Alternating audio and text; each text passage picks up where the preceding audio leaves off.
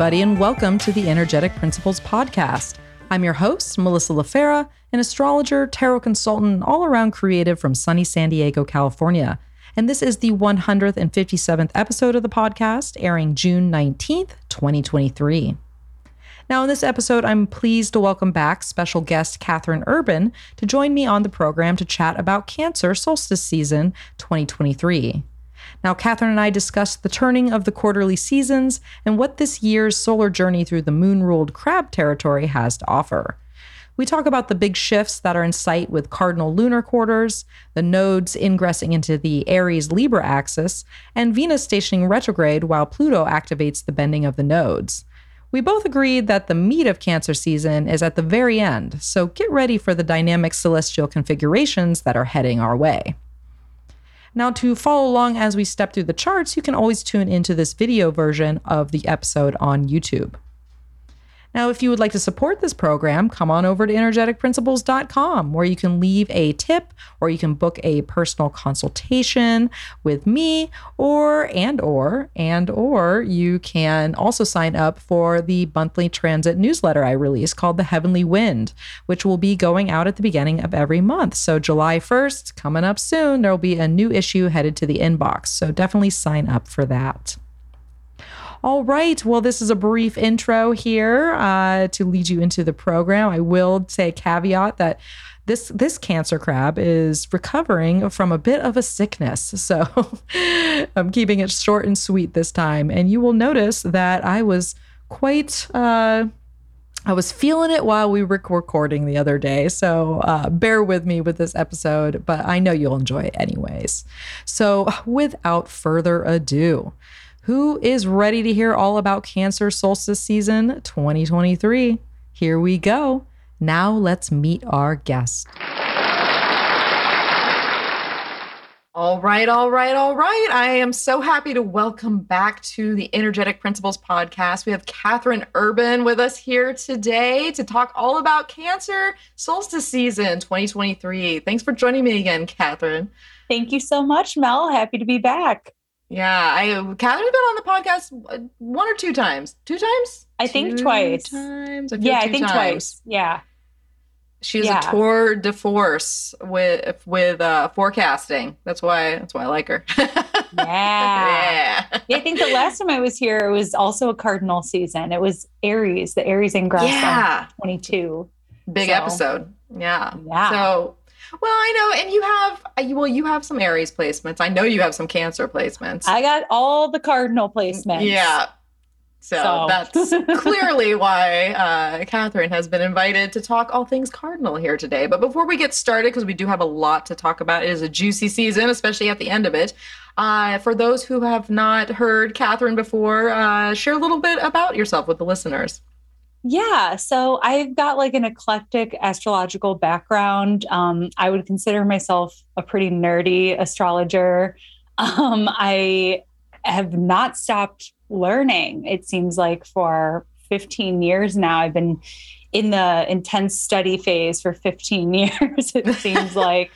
And there's just there's just always more to learn with astrology. Like never think you know everything with astrology. So yeah, my practice is largely a consulting practice, uh, but I also am a horary astrologer. I also do electional, and I and I teach astrology and I do forecasting. So you can find me on YouTube, on Instagram.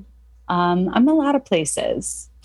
a lot of places telling you about all the things. And you know, I you know, I think you have to be an eternal well, A, when you sign up for the for astrology which none of us actually do. It just happens to us. I, am noticing, you know, we're it, it's it, we're all eternal students at it. I think that's what makes it so much fun. Is like you can even if you've learned it before, you can come back like ten years later, relearn it, and you're going to be looking at it from a different lens. And if anything, I think that's what makes you know a good astrologer a good astrologer because that's what I mean. That's a lot of times that's what's missing in you know school systems of just teachers. You know, because essentially astrologers, you know, we're forecasting the stuff, but a lot of us teach um, and we're disseminating some sort of information. So to keep it fresh and to keep your mind, you know, engaged and curious is such a valuable asset uh, to the practice um, and to life in general, right? oh yeah, oh yeah. Yeah, so we have um, so much to talk about with Cancer solstice season. Uh, we are recording, just FYI, days before well, days before a new moon in Gemini squaring Neptune, uh, which is going to have a, a flavor um, over this Cancer season, of course, with our lunar cycle. Um, and Catherine and I are actually recording under a Taurus moon that is sextile Neptune. so we are we are definitely getting that Neptune vibe here. Um, but yeah, let's let's get in there. We have so much to talk about. Um, and I mean, number one is like when we get to Cancer season, it's the solstice summer solstice here in the northern hemisphere, of course, um, eh, in the winter, which always baffles me over in the southern hemisphere. But Catherine, what I mean, what are some quick blurbs or just insights into just solstice in general in, in your mind, especially the summer solstice? Yeah, so the summer solstice represents the longest day of the year in the northern hemisphere and the shortest day of the year in the southern hemisphere. Uh, so yeah, that that presence of of light, how we have like the longest day, is largely one of the things that marks this the energy of cancer and cancer being a sign associated with life giving um, mm. being a water sign associated with the womb and the, the beginning of life. You know, we see cancer on the ascendant of the Thema Mundi, and what better for a sign um, to to be on the ascendant of the Thema Mundi than a sign associated with with creation. So that's really what Cancer has has a lot to say about. And and yeah, the moon has its rulership here, and the sun has experiences its longest day of the year in, in, the north. So there's a lot of luminary energy here and yeah. light giving, life giving. So that's one of the things that we can visually observe. So even if you're not an astrologer, chances are you're familiar with the summer solstice. Yeah. And I mean, well, it's always interesting to me who likes what seasons, right? You know, a lot of times it just depends on when you were born.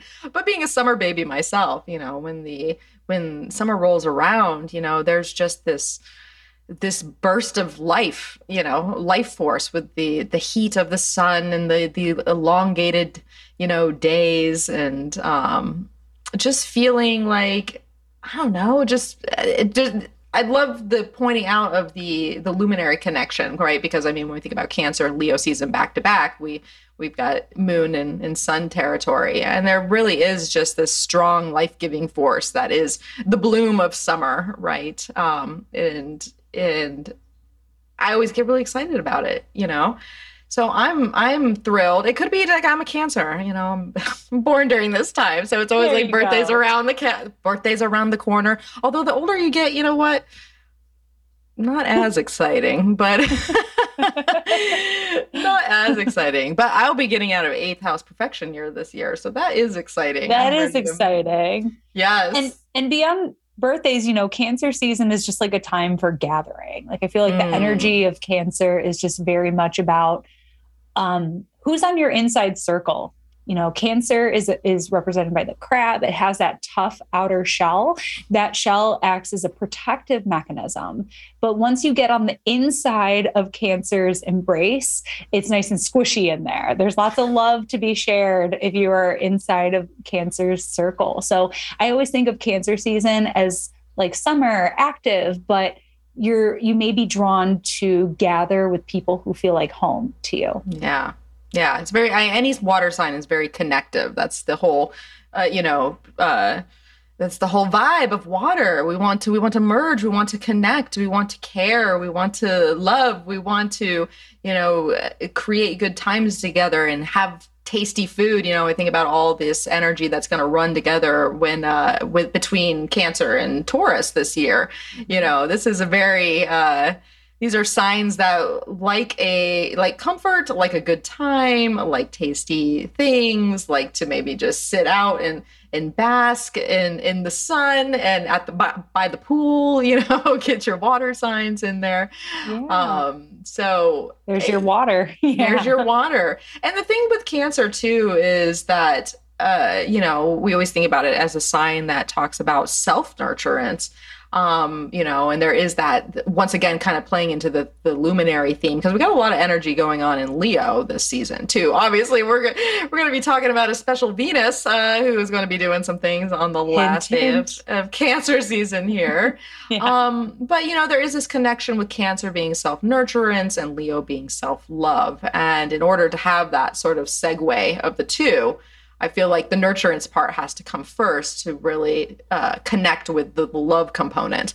Um, mm-hmm. And so, you know, sometimes it's about coming home to yourself or being at home in your own skin and, and what you need um, at this point in your in your life, whatever that looks like for the for everyone listening. Oh yeah, you can't draw from an empty well. Mm. Not. I've tried.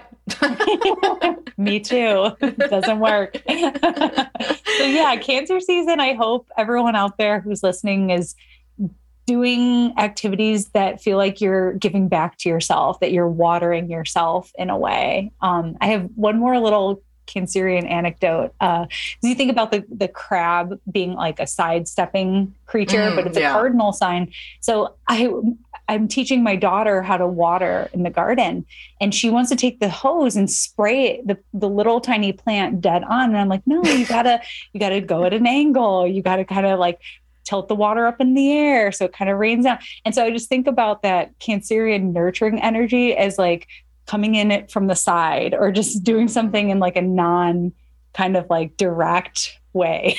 yeah. so, yeah. No, that's um, funny. I can just imagine her out there with the hose, just like this poor little seedling just getting doused. oh yeah. Getting pelted. Yeah. So you cancer energy, right? yeah. yeah. So cancer energy is supposed to be a little gentler.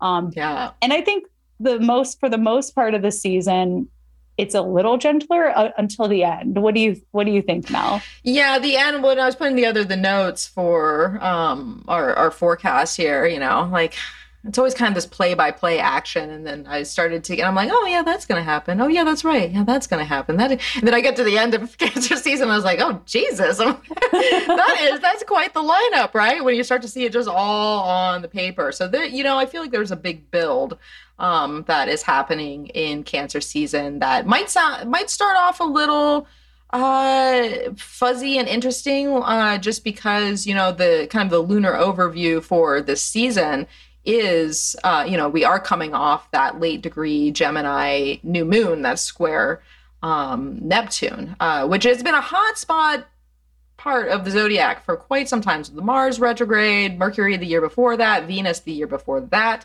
So it's it's almost like it's interesting how the sun's coming around and doing this new moon um, to sort of wrap up, you know, almost three years of, of transits that have uh, traversed over that um, particular area of the zodiac.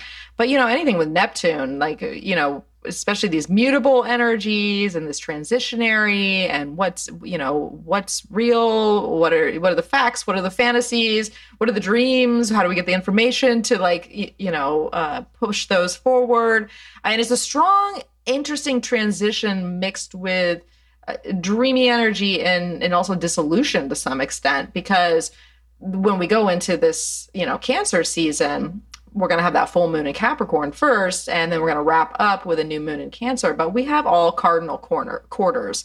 So when you have cardinal quarters, life be moving, right? You know, like cardinal is all about the the pivot and the action, um, and the start and the beginning. So to think about all that kind of leading up to that hot spot end of the uh, season is. Um, I, it feels a little hold on to your hats. It might be a slow start, but oh yeah. Oh yeah. yeah. Brace yourselves. Stay with us till the end. yeah, stay with us to the end. And we we have decided not to meander too much today so that we can spend some time on the end because there is a lot going on. And I just say as a caveat, I am sick today. I don't know how it happened. Maybe it's the Neptune vibes, but I am totally. I'm, I'm pulling it together. I'm pulling it together, people. So if I if I'm a little here or there or all over the place. Bear with me. Bear with me. We'll be sending you the feel good vibes. Thank you. Thank you. Yeah. So let's talk about some of the other things that are uh, happening here. You know, with Mercury this season, we're going to have Mercury is uh, on a mission, right? You know, we're in that Oh, yeah. fast stage. Oh yeah. Oh yeah. Mercury is uh, is just cruising. We start off with Mercury in Gemini, and then we're gonna have a uh, superior Cazimi in Cancer, um, and then we'll move on to Leo, all in one season. Um, and Mars is hanging out in Leo, but we'll move to Virgo, and uh, dun dun dun, getting closer to the opposition with Saturn, uh, which we will be talking about here. Um, But of course, uh, you know, and Neptune's going to be stationing retrograde. You know, we have a, a planet station retrograde. That's that's big news. Um, but two main things I think that are happening during this season is another planet stationing retrograde, and that is Venus in Leo, which is big news. Um, but also we have the nodes officially switching into Aries and and Libra. Um, so any any thoughts on any one of those moves in your mind of like something that might be significant for Yeah. energy? Definitely. So I think that the nodal shift is is important um, because well, one we've already had we've already had one eclipse in Aries, so that can sometimes happen where the nodes haven't yet shifted signs, but the lunation occurs close enough to that uh, node where you can get um, you can get an eclipse in a sign different from where the nodes are. So we've already had our first Aries eclipse, and um, so yeah, in in my many years of of observing planets and the their shifts and how they feel, the nodal shift, I I really don't feel that until um, like the next set of eclipses. So you may not feel that shift, but you may start to see some of the themes, the new themes of the Aries Libra kind of showing up in the collective. Um, I've already started to see it a little bit. Um, I think that there's going to be a distinctive emphasis on relationships. Um, I saw this like really eye catching article. I think it was in Psychology Today about how we've, as a culture, started to take boundaries too seriously.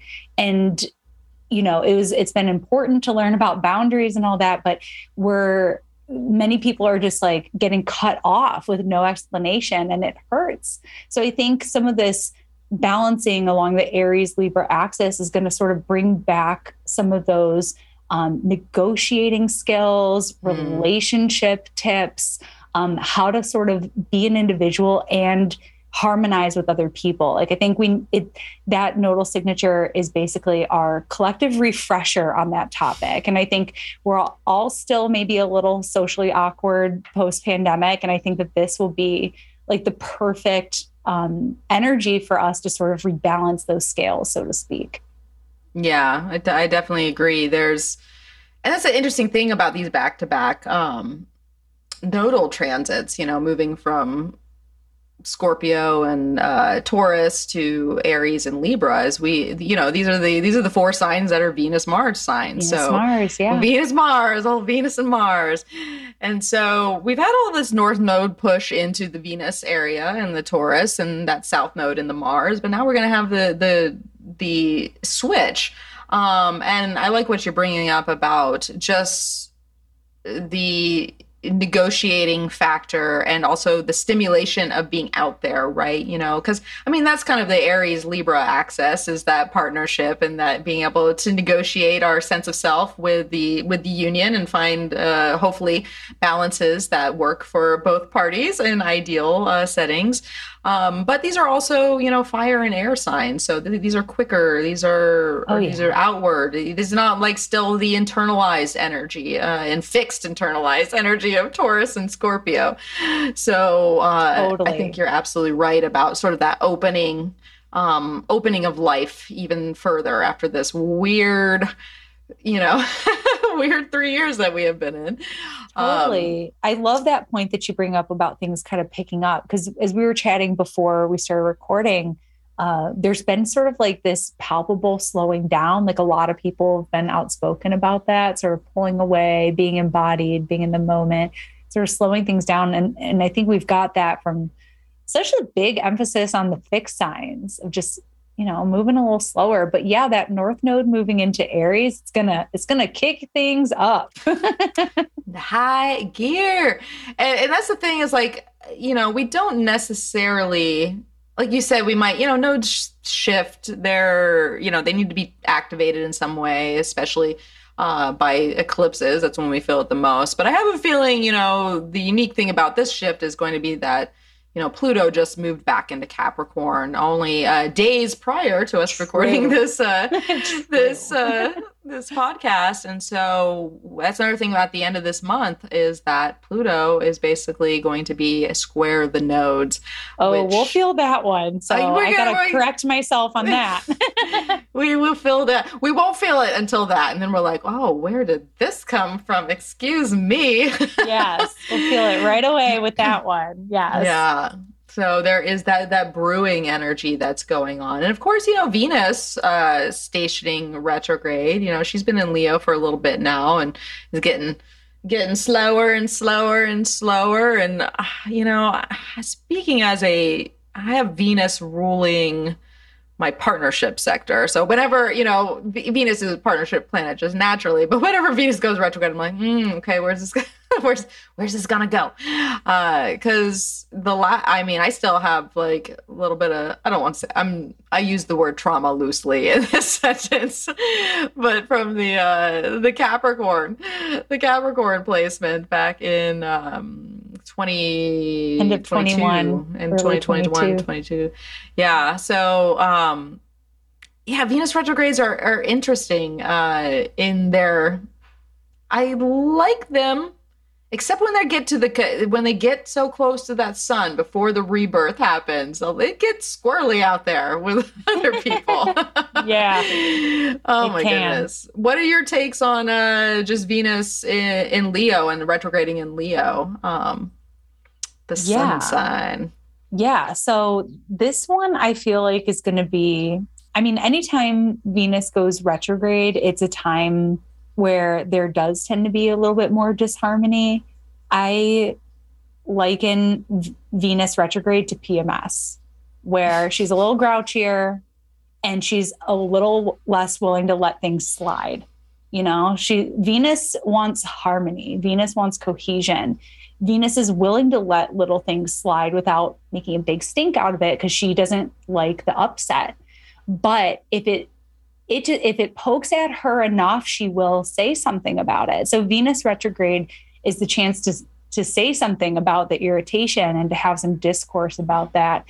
And I really think that the um like the PMSy goddess theme is going to be like very relevant because she's going to station retrograde on the same day as Eris, goddess of oh. discord. And she's going to be right there next to Black Moon Lilith when she stations retrograde. so, yeah, that combined with everything else that we're seeing at the end of Cancer season, I'm. Yeah. I think it's safe to say that there's going to be a little bit of um, disharmony, and hopefully, it's to to create harmony. You know, hopefully, there's um, something about a willingness to fight for something. Like um, I know in previous Venus retrogrades, we've seen um, we've seen social unrest. Like in the Venus retrograde in Gemini, we had the George mm-hmm. Floyd protests. Um, so yeah, there was the reason for that protest was you know obviously to create more equality. So that those are things that Venus really cares about. And in Leo, she's passionate. You know, there's she's fired up about something.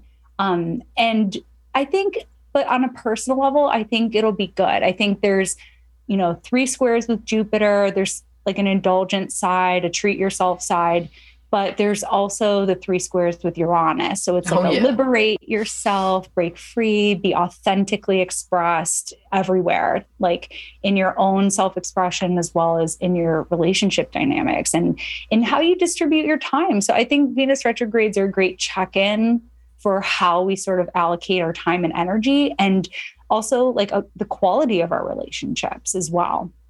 Yeah absolutely. Because you know at the end of the day when we think about venus and her her her balancing act uh you know we're just looking for and what we're always looking for in um outside of ourselves and others that some of us realize and some of us don't is that sense of wholeness within you know uh and so thinking about her being fired up in Leo, right? You know, Leo connecting in with the sun and that sense of self and individuality and authenticity and, you know, sovereignty. Um, and where that passion lies. Is that passion? Uh, is it only like festering within? You know, is it something that needs to be? Um, you know, I think about like just Leo almost being like Vesta in the sense of that, you know, internal fire that just keeps going. It's always it's a fixed fire and it's very creative in that aspect and just keeps us in that state of um, passion and creativity.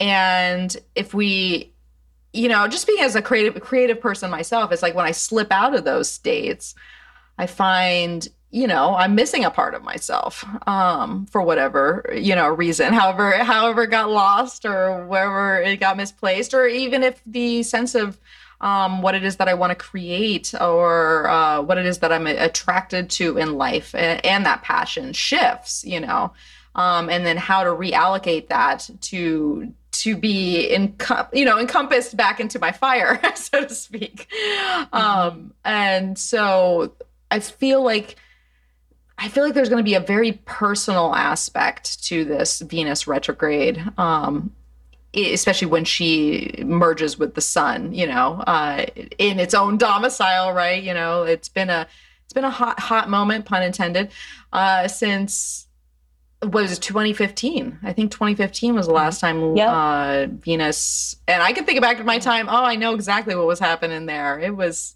yeah. I mean, yeah. for me, it was a really fun summer, but I, I, just also remember the Marriage Equality Act. And so I think oh. of Venus and Leo as like born this way kind of thing, like, um, like authentic self-expression. And I don't know, I think it could be a big moment for, for trans rights, for LGBTQ mm. rights, for, you know, um, like I think we may see some pushback, especially like with drag. Like drag is so Leo. Right. Are Venus they and Leo? It so is. I don't I don't know. Like with Eris, Eris has a lot to do with inclusion and social justice. So I think it's going to be. I think this may be the season of pushback. So I hope so. I it, I would you know I mean I, I generally am irked by matters of injustice, but I love me a drag artist. I love drag, and so oh, yeah. coming for the why just I just don't understand it. I mean, I do understand it. I totally understand it. And that's why it's so frustrating because I see you. I get you. I know what you're doing, people, you know. Uh, but it's it's misplaced and it's just very frustrating. Anyways, I hope what you're saying is true, Catherine, because I would love some pushback um and to not to like you know dim the shine you know that's it was like who is anybody to dim another person's shine you know yeah, um totally to, and for reasons that have nothing to do whenever they say it's in it's about the kids it's never about the kids. Mm-hmm. it's never about the kids. It's just the propaganda it's cover, the propaganda. letter. Yeah. Yeah exactly exactly. So so it is going to be quite a summer with this Venus retrograde. I know that when I uh, in 2015, that's actually when we we, we got. Uh, I shared with Catherine earlier that I just went through a progressed new moon, which is big news um, in in the progressed chart. You know, when you go through a a new moon, whew, it's it's a long time coming. Let's just say that. Oh yeah. Um, but around that time of uh, summer 2015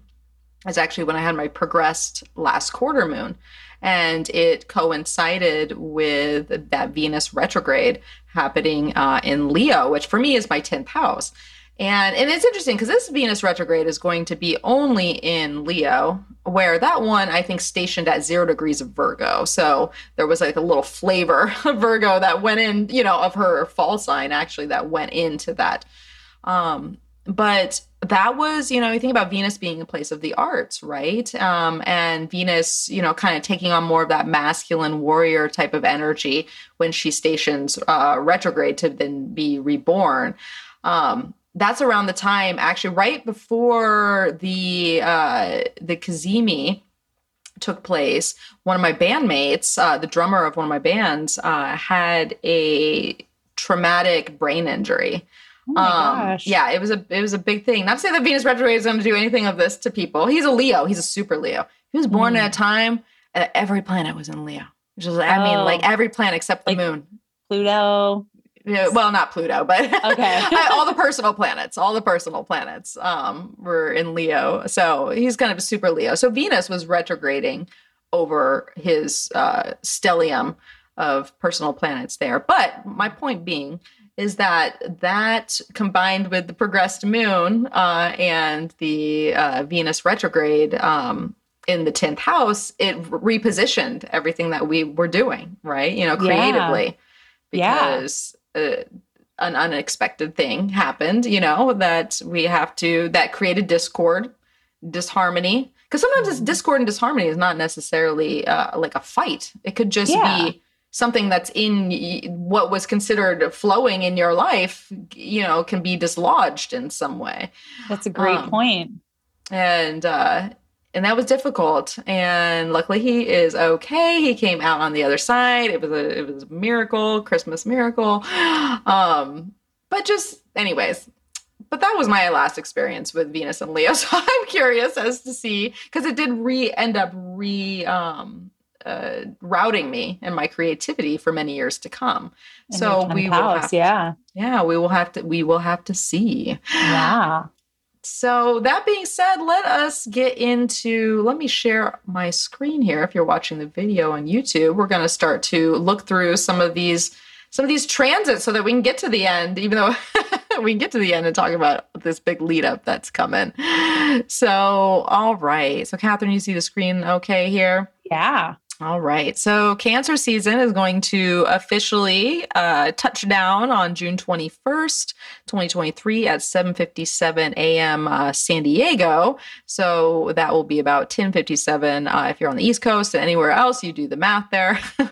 um, but it is an interesting. You see the moon in uh, Leo there. Speaking of right, the moon's in Leo with uh, Venus and and Mars and yeah, look at that Lilith right there. I didn't even take that into account hmm. My mind my mind swirling. But um we sort of have a uh we have an interesting first week uh, of the cancer season with mercury and mars. Uh, you know Mhm. mercury being in gemini uh, mars over here in leo um, and then with uh, chiron. There's sort of this flow between mercury mars and chiron uh, while the sun is tapping into the nodes and you know just mercury also squaring uh neptune a little bit after that. So it's an interesting way to start cancer season i think um mercurially speaking. Any any thoughts catherine?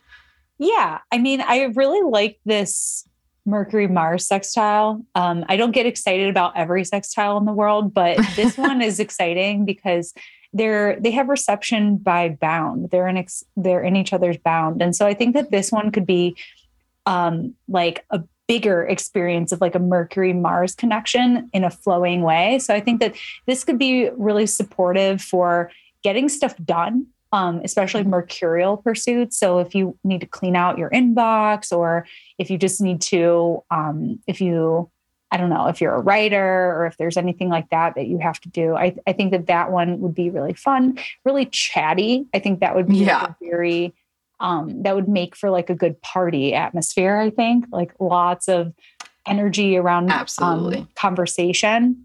So yeah, I think that that one would be just in general a really great day to get things done and to hang out and ch- chit chat as well. Um, This kind of Yeah. speaks to what you were talking about earlier when we're like talking about summer and, you know, starting to uh, round up the troops and getting out there more and kind of like it's, it's got this bursty sort of energy that is uh, not only able to kind of get things done, but just being very um, communicative and, uh, you know, on, on display. And part of the party energy does seem to be very fitting. Um you know it's also one of the things with mercury getting closer to that square with neptune throughout the week too. Mhm. um thinking about you know and this is coming from someone who has mercury in leo and mars and gemini so the reverse reverse position of this.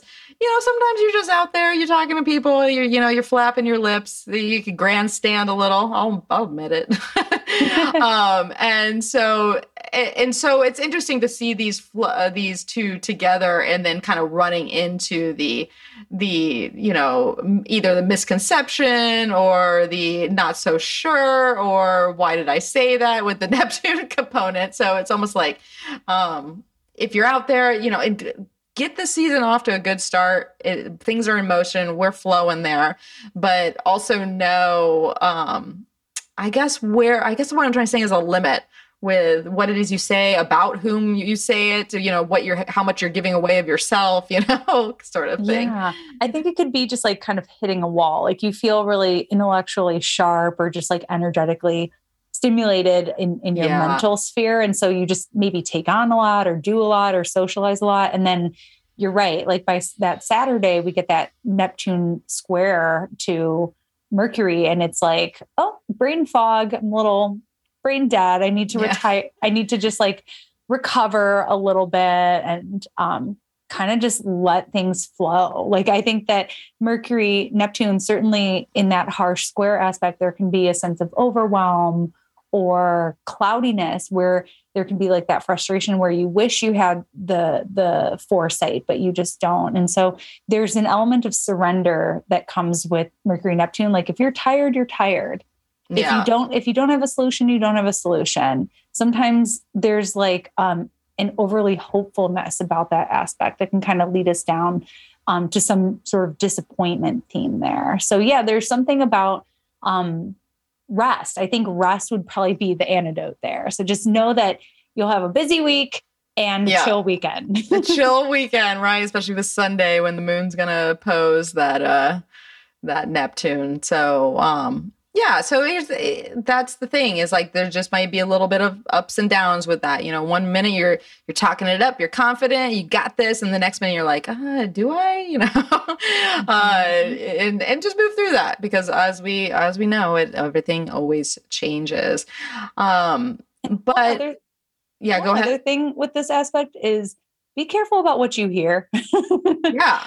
This can be mercury and gemini square Neptune, that can be like a little bit of a rumor factory or just yeah. like um, a headline getting a little too much hype. Um, so just be careful what you hear with that one. And that one can also feel a little bit like a Mercury retrograde where there can sometimes be some tech snafus and whatnot. So just make sure you're saving your documents and we should be good. Yeah. And definitely get that rest in the weekend because uh, the next week kind of start the next week kind of starts off with the bang because part of this, you know, we see Mars over here in Leo just just inching up to the square with Uranus, you know, and that is always that always is a party waiting to to pop off there. Um, and it's going to coincide with a Libra first quarter on Monday. So we sort of have this um, sort of combustible Monday, a very active Monday going on with the the lunar cycle pushing off in Libra, um, Mars square and Uranus. Kind of what you were saying earlier, Catherine. That's where my mind goes right away. Is sort of these. Um, almost like these Venus retrograde precursors, uh, leaning on the Mars side of things, because you know Mars and our individual drive and motivation, and you know what we're all doing uh, with our lives here is sort of at this, you know, very com-, com- volatile and combustible moment. Not in a way, you know, fixed signs. I feel like we've come to see that they're not as, you know, uh, just fireworksy as you know maybe uranus and, and aries was. Um but that doesn't mean that things don't uh shift and become uh yeah i don't know it just takes there, a little longer. It just takes a little longer does. yeah.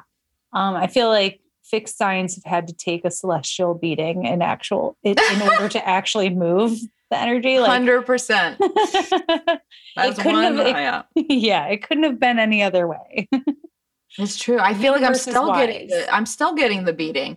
I am. Like I'm like it's true.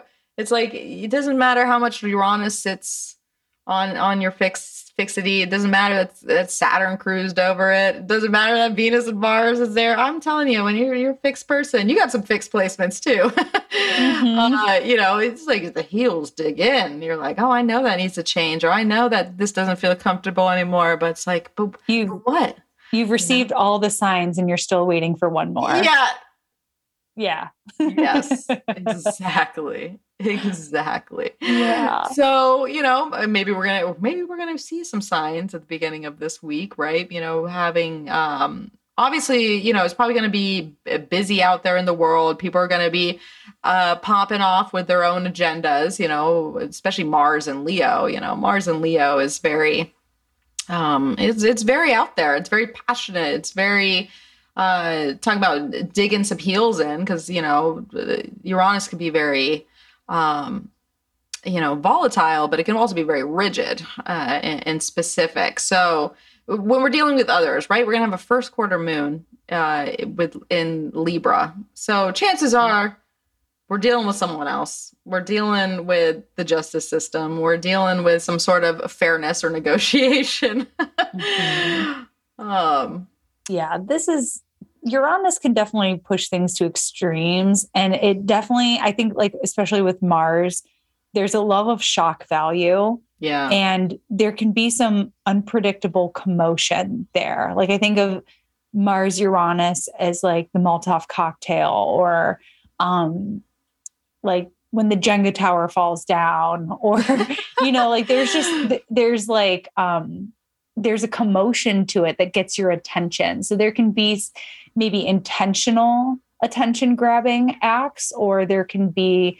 other things that just sort of happen naturally that turn our heads in attention. Um, but yeah, I would think if it's an intentional act, there's definitely like that Mars in Leo passion.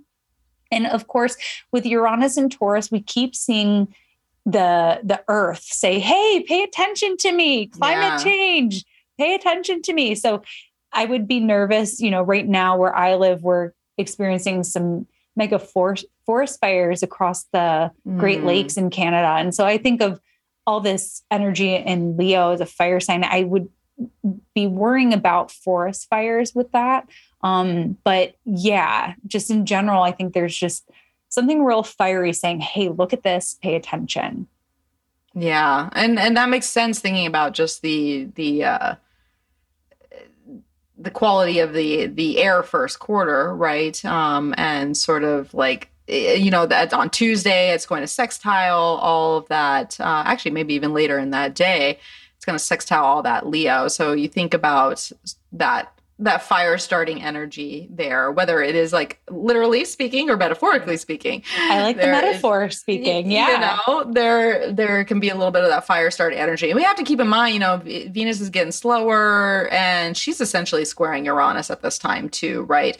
So, yeah. and that's the one thing we have to keep in mind with the Venus Mars cycle um, and her dance with with Mars is that they're going to get awful close but they're never gonna meet, you know. and denied connection. The denied, they're denied. Um, Access so, denied. Exactly. so when we think about these moments in a first quarter in, in Libra, and we might be trying to find, you know, this balance or this harmony or like uh, just connection with with others and where that's going and tension there between our own self nurturance and what we need or what the family needs right? You know thinking about that that cancer dynamic with the sun there.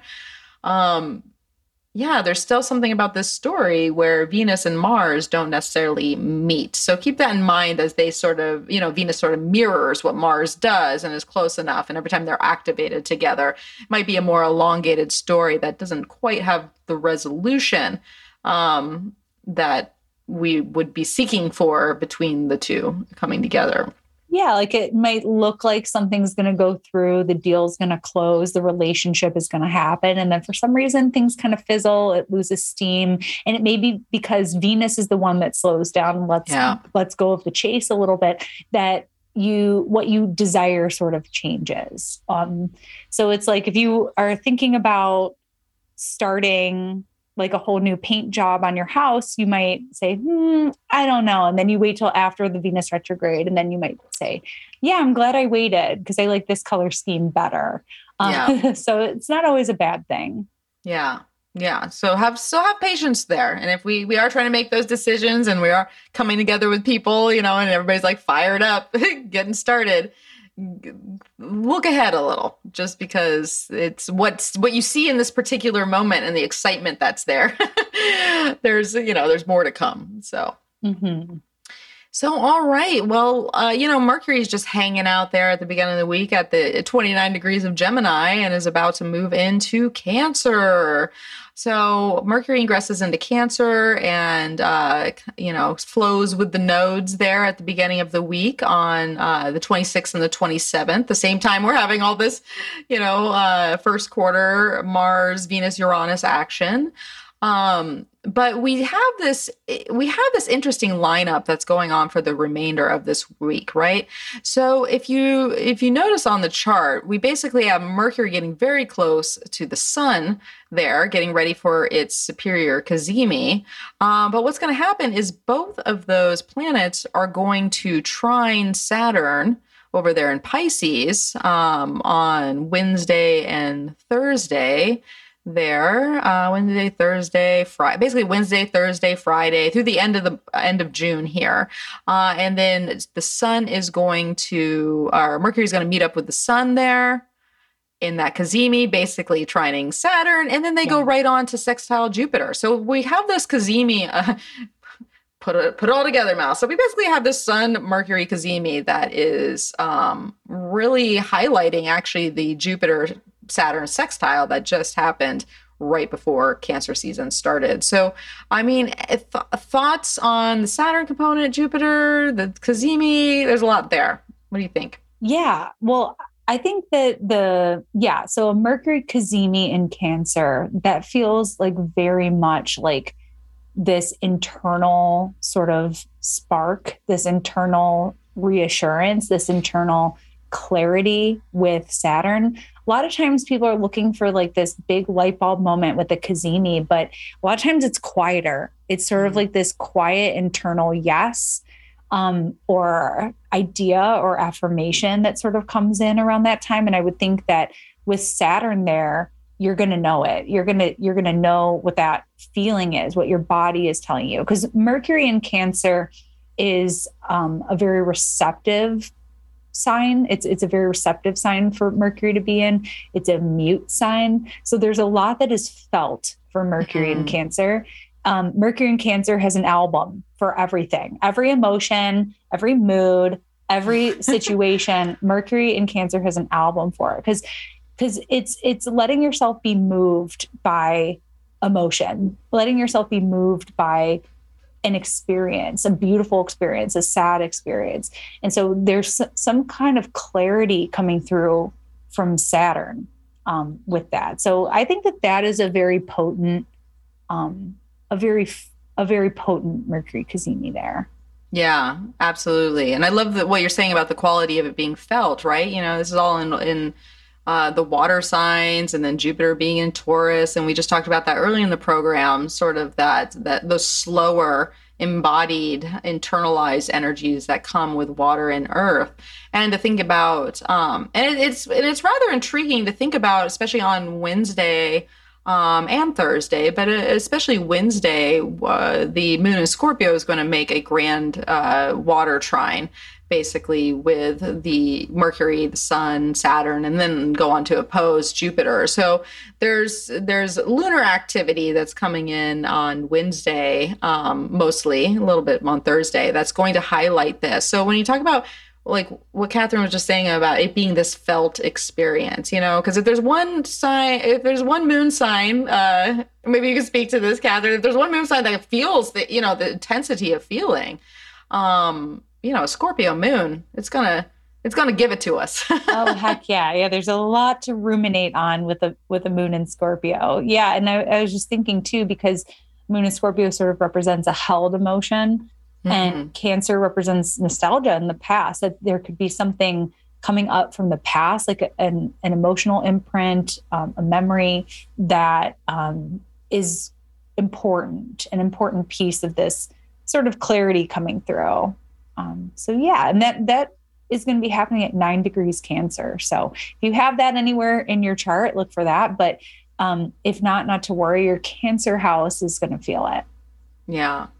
Well, and it's kind of interesting to think about the lead up to it all too, because it's you know that moon in Scorpio. It's really the last time the moon's going to make a conjunction to the South Node in Scorpio for a very long time. Oh yeah. So there's sort of this um yeah, it's almost like the moon gets into Scorpio, meets the south node, and might even just set up this this chain from you know Mercury to the Sun to Saturn to Jupiter. And if you think about all those together, right, you know, like Yeah. it, it paints a very vivid picture of what the internalized process might be. But I love that it ends with that kind of bird's eye view to to Jupiter. Um, Yeah, and maybe yeah. emotional maturity, emotional intelligence, letting something go, and finding that Jupiter Jupiterian upswing of exactly.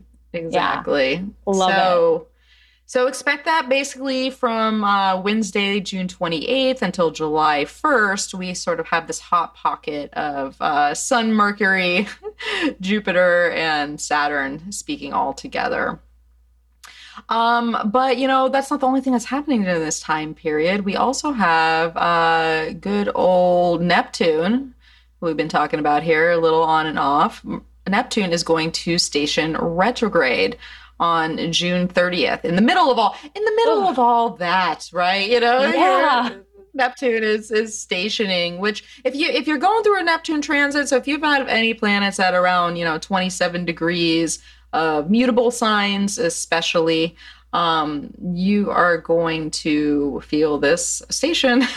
Just FYI. Gosh, it feels so watery. So just be prepared. Water means feels and tears and just being sensitive with yourself. So get ready. yeah, yeah. And so you know, but people like uh, you know us water signs, we might be a little more acclimated, but you know when it, when the, when it hits the uh, the the fire in the air, like they're like, what is this? Like what what is happening right now? So just uh, be on be on the lookout for that, or just be aware of it. Um, especially when we have all this personal planet action of Venus and Mars in Leo, which can be a little more, you know, kind of like out there and, and wanting to like project your best self and be being bold and maybe even being a little pr- proud. You know, that's the thing with Leo too, and especially if you're going through sort of this emotional uh, kind of cleansing and aha moment that can come up. Uh, it's almost like just thinking about, especially when we're talking about the South Node and the Moon in um, Scorpio uh, that week, it ruled by that that uh, Mars in Leo. You know, um, I don't know why the word pride just comes up. There might be something with yeah, there might be something with just the, uh, the like. Uh, well, this is the last day of Pride Month. So Yeah. yeah. oh well, that's irony. That's irony right there on the other side. Yeah, so it's kind of like the last Friday, you know, it's like the last weekend sort of of, of Pride Month. So um Well, and that's interesting too, just thinking about some of the things that you highlighted earlier in the program when we're thinking about all these things that are under attack. And um and uh, obviously that comes with a lot of deep emotion or con- content that um that looks like for the people that are in it, for the people that are outside of it, that are empathetic and look in, you know, like it could be a rather emotional ending um to the the cel- celebration, that's for sure. For sure. Yeah, definitely. Something very emotional there with all the water. What I love though is that Neptune is stationing at Venus's exaltation degree. Oh, So there's something about a love that conquers, a love that uplifts, a love that um, goes beyond beyond time and space there. So there's something about infinite love, I think, of the divine or um, of your fellow man, you know, or human, uh, with uh, Neptune there stationing at Venus's exaltation degree. So there's something about just like a big love. Well, and that speaks really well for just what Venus is doing at the same time, right? Because on the 29th of June through July 2nd, she is uh, trining Chiron uh, and then squaring Uranus. So when we think about that big love and that different love and that, you know, uh, you know, big love that comes with compassion that might have been uh, wounded for being who you are, you know, in- in, some respect. When we think about Leo and Aries together there. um, it's an it's an interesting combo for sure. Uh, that can yeah. So yeah, hmm. it's like we have like the big expressive drama of Mars and Venus and Leo in a square to Uranus. So it's like um, drag as protest, or I've been hearing about bimbo core as protest, which is basically um, being hyper feminine as as like a cis female, but in a way that intimidates men or just like really hyping up your femininity. Um, one of one of my colleagues told me about that. I hadn't heard about it till recently, but like um, being who you are and like owning your self-expression, your sexuality, like as a protest, you know. And yeah. I think like Neptune is just like Neptune is also about like unity and coming together and like ecstatic upliftment. And so yeah, hopefully there's um, something to be celebrated and bring people together that is like um, a celebration. But yeah, this can also just be like what you said, like the heartfelt moments as well. So yeah. Well, and there's one thing that um, we got to remember about Neptune too that it's connected with the spectacle. and, you know, we think about the kind of the big energy of Venus squaring Uranus and some of the, you know, more dramatic placements that uh, we're seeing here. Um, you know, prepare to, to prepare to see a spectacle of whether it's at, at, a particular parade or someone you know flaunting off their embodiment right we talked about that earlier with the taurus energy and here uh you know um there is that Uranus and Taurus and this like embodying your flair, uh, even with things like sporting events. I'm like, chances are, I bet there's going to be some big sporting event that's probably going to happen uh, this weekend on June 30th or June 31st, especially with like MMA and boxing always connected with a, ne- a big Neptune transit. It's just for hmm. whatever reason because it's the spectacle, right? It's the show. Interesting. Yeah. Yeah, I think this is when basketball goes into finals. Oh wait, oh. no, never mind. They just won. Never mind. Oh, I was no, thinking June. I'm not like a big sports person, but yeah, I think that the Nuggets just won. So never mind. so, but I mean, all this that we're talking about, right? We've got a big lead up, and especially with Venus squaring Uranus and trining Chiron, right? She's going to retrograde. So this is the first pass of three. So keep that in mm-hmm. mind that whatever's happening around June 30th, you know, 29th, 30th, through, well, 29th through the 2nd, there could be precursor of energy that is revisited um, throughout the summer. Uh, yeah. But it's you know it's getting hot in here, right? We got a, we got a waxing. Uh, Sagittarius moon that is leading us to a Capricorn full moon. So let's let's move on over to our full moon here.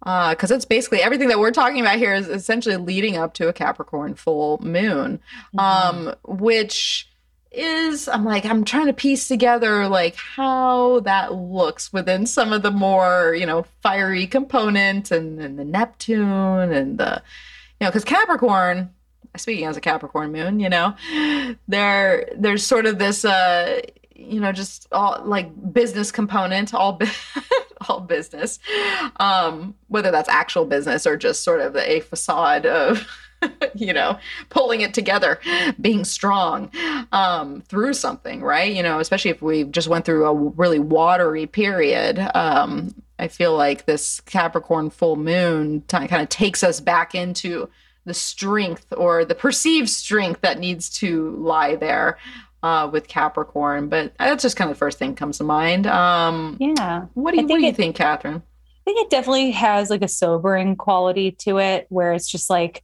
it kind of soaks up some of the wetness of cancer season um, where we're coming out of this really watery kind of week and cancer and Capri- the capricorn full moon is kind of like all right let's let's stop crying for a minute. It's like it's like after the tears, after the emotions flow, your left brain is able to step in and like get logical again and help like, you know, are we going to pick the pieces back up? How are we going to respond? So I think that this Capricorn full moon helps us to get back into like an objective mindset and helps us kind of take care of business. So it's going to soak up some of those puddles in our lives. Soaking up the puddles yeah because it is configured to saturn the the ruler of that moon you know um and and that's the thing with the moon being in capricorn too it is a place of its detriment so especially mm-hmm. if we being in cancer season and all and we've been talking about all this watery quality and this emotional quality um you know part of the detriment expression is the the exile or the stepping back from said emotion um, or uh, you know sensitivity or um, yeah, just you know, being immersed in this more emotional space when you know what, chances are we have a, a life to lead and we have day to day response. You know, this is a Monday that this is happening. basically, it's like it's almost like after all that with the work, it's like Monday. It's like okay, well, back to work, people. You know, get to get to business. You got things to do, places to go, people to see. You know, well, the world doesn't stop. well, unless it's Fourth of July weekend where you are, it's oh true. It's it's kind of like a, a serious Fourth of July weekend. Yeah. And so maybe it's like, okay, Ooh. people have been like um Neptuning it up oh, over the weekend. And so this is, you know, after the hangover wears off, you have this Capricorn moon that says, all right, let's get the yard work done. and then um, it's kind of like let's let's get back to business a little bit. Um, but yeah, it can it tends to be a little bit more of a serious full moon, but the very upside of a Capricorn full moon is like thinking about the future. I think that that's such um um a valuable component of it is just like okay, well, we're planning, we're thinking ahead and so yeah, that is what it will be good for. Yeah, I think you're absolutely right about that because the uh, basically the degree of this full moon being at 11 degrees of Capricorn is essentially tapping into that uh, Sun Mercury cazimi that we just experienced. It's flowing with that Saturn. It's it's got a trine with that Jupiter. Jupiter. So there is sort of this. It, it, and you know, keep in mind we have a. It's a cardinal. It's cardinal. It's it's pushing forward. It's it's moving. It's moving on. It's pivoting in some way. Uh, there's action being uh, taken um, whether that is once again back into the internalized energy of it all, right? You know, because we are talking about water and earth st- st- still, so it might be just that inner momentum that that takes place and um, on more like a grand scale, but it will probably be out there doing things, you know, preparing for the parties or, uh, well, if you're here in the United States. If you're not in the United States, then you probably don't could care less about Fourth of July. yeah. Um, but so if you're out there somewhere else, chances are your Monday is going to be a, a TCB sort of a sort of day. But um, yeah. But yeah, yeah, I like the the optimism there with the trine to Jupiter and the reception with Saturn there and Saturn ruling the moon. There is it's like we're pushing forward, but we're hopeful about it. You know, it's like a cautious optimism, I think. Cautious optimism. That's that's very Capricorn moon trine Jupiter. Absolutely. Absolutely. So, well, and let's see here cuz what kind of happens this whole week is that, you know, Mercury's story is not really over yet. Mercury. Oh no. Mercury is just eh, well in pure Mercury style. It's just all over the place. Got so talk talking to everybody. got so much to do. Got so much to do. So, and that's the thing we got to think about too. Is like Mercury makes its uh, cazimi, you know, a handful of days uh, earlier, but after that cazimi, it is just sitting in in uh, combust town basically and sort of under the beam so mercury mm-hmm. is uh mercury is not as i mean it's he's he's it's doing some things, but um, keep in mind that it's still blinded by by the sun, uh, especially during this full moon too. He's um, toasty. He's a little toasty. He's a little frizzle fried. Yeah, he's uh yeah. so that being said, with this with this frizzle uh, that's happening, basically on July fourth. It's interesting on July fourth itself. We start the day um, especially on the East Coast, because people will be more up around, uh, you know, seven something in the morning, maybe. Um, but that whole morning, we're gonna have that that Moon conjunction to Pluto, uh, in oh, who's now back in Capricorn, which is interesting. You know, when we think about just America in general here, and you know, having left a couple years of the the Pluto return and what's been going on in the country. And here you have this patriotic day of of the July 4th and it's really it's really tapping into yeah. you know this um plutonian it's a, energy. It's a real Pluto return flavored birthday. it is. It is. I wonder how when does the just pure curiosity. Okay. So it's not Oh, okay. So that's just more of like the early morning, mid afternoon. So it won't be the festivities, the festivities and the fireworks and all that will take place when the moon moves into Aquarius, which will, so it might be a little, little Pluto-y in the earlier part of the day, but it kind of gives way to, um, to more that, that Aquarius fun loving out there amongst the people vibe. So yeah, that's nice. Cool. So, all right, let's think about our Mercury. Uh, we kind of preface that Mercury's on to some moves here. And so, Mercury is basically going to uh, square Chiron, sextile Uranus, and then trine Neptune, all from the 5th of July to the 9th of July which uh, just occurred to me. That's my birthday, so I'll have a Mercury Neptune trine in my in my solar return, which I have natally. So uh, that'll be interesting to see how. Yeah, maybe some nice little creative boost there. Lovely. Um, but yeah, Mercury is Mercury is doing some things. So that's an interesting lineup if you think about it. A square to Chiron, which can always get a little crunchy. Um, sextile Uranus feels like it releases that a little bit uh, with a little, you know, a kind of unpredictable p- component. And then the trine to Neptune sort of just once again brings that sort of Mercury retrograde vibe sort of back out into the forefront.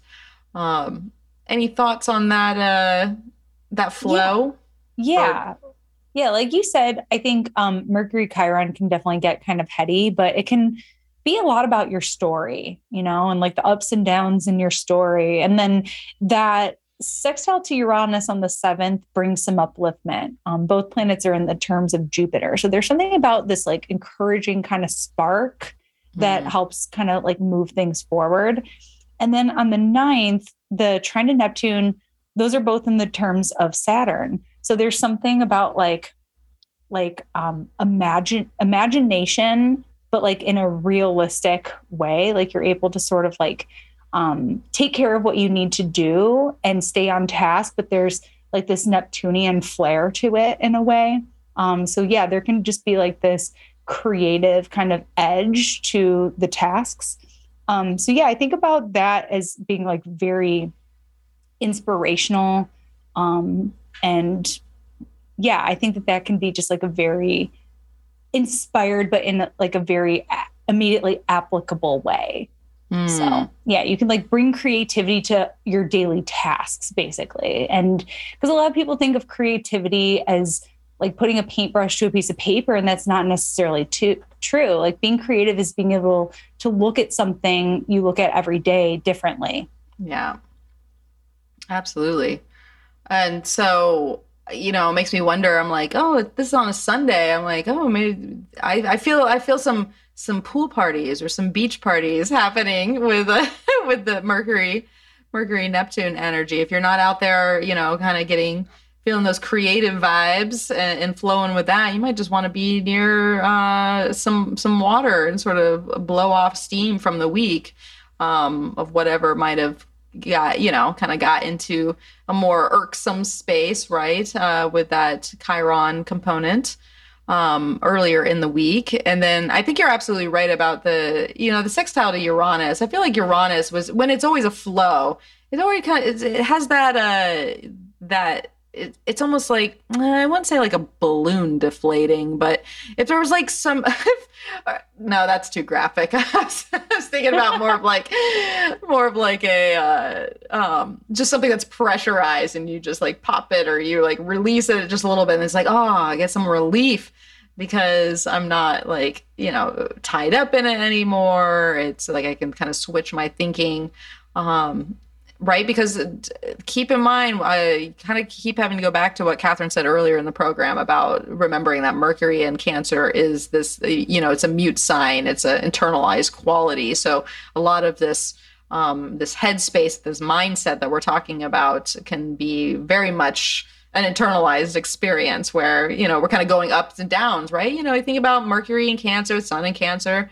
It all comes back to the moon. Um, at that time. So yeah. you know there's there's some there's different flavors and other people might not see that going on but we feel it inside of us. Yeah i mean this could definitely be like an emotional exchange but like as you were saying a way that feels like um, a release an outlet like there's receptivity there's understanding. I i get the like image in my mind of this mercury neptune trine with the moon in pisces is like hey like it's like you're connecting with a best friend who you can kind of like vent to safely and mm.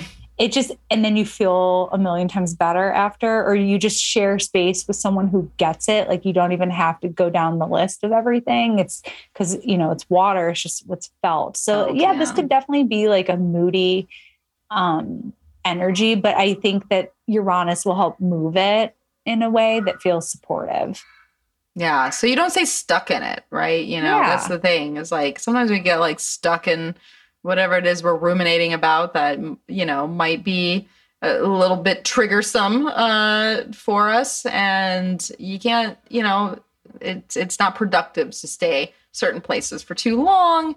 And that's where Uranus comes in and is like, shake it off you know let's let's move it on. Let's let it go. Let's accept let's accept things for what they are. You know that's a very uh mercury kind of neptune blend here is like um just yeah. having that acceptance and compassion and letting it go. Let, let's just go you know to the the beach and hang out and have some fun because that's why not? This kind of reminds me too i need to like plug like a cautionary thing here because I'm a former hairstylist and you know, there's this thing called the breakup haircut. I'm sure you've all heard about it when you're going through kind of like a tough emotional place. And then you're like, I'm just going to get the haircut and I'm going to chop it all off because Venus is in a square to Uranus.